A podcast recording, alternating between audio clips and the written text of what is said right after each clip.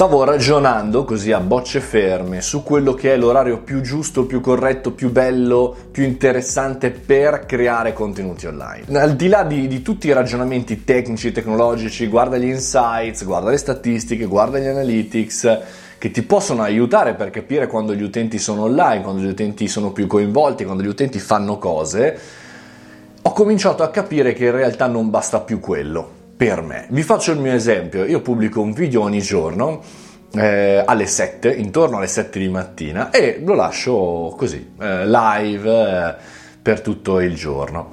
Ho cominciato a capire che sì, ci sono molte più persone attive, c'è un pubblico che la mattina come me magari ascolta i podcast e, e guarda i video, però c'è tutto un altro pubblico che magari è lì, lo vede, ma se lo segna per vederlo dopo. Quindi se me lo segno per eh, vedere dopo questa cosa vuol dire che in quel momento non posso vederlo. E quindi il grosso dilemma è eh, te lo faccio vedere prima quando ci sono meno contenuti, te lo faccio vedere mentre tu lo puoi vedere con tanti altri contenuti o boh.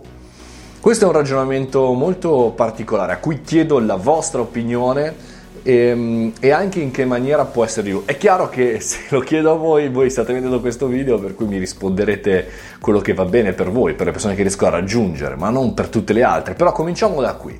Cerchiamo di capire quando e come pubblicare i contenuti e quali sono le vostre strategie per i vostri progetti, per le vostre aziende su quando produrre i contenuti. E poi ci rivediamo qui, forse, se mi vedete.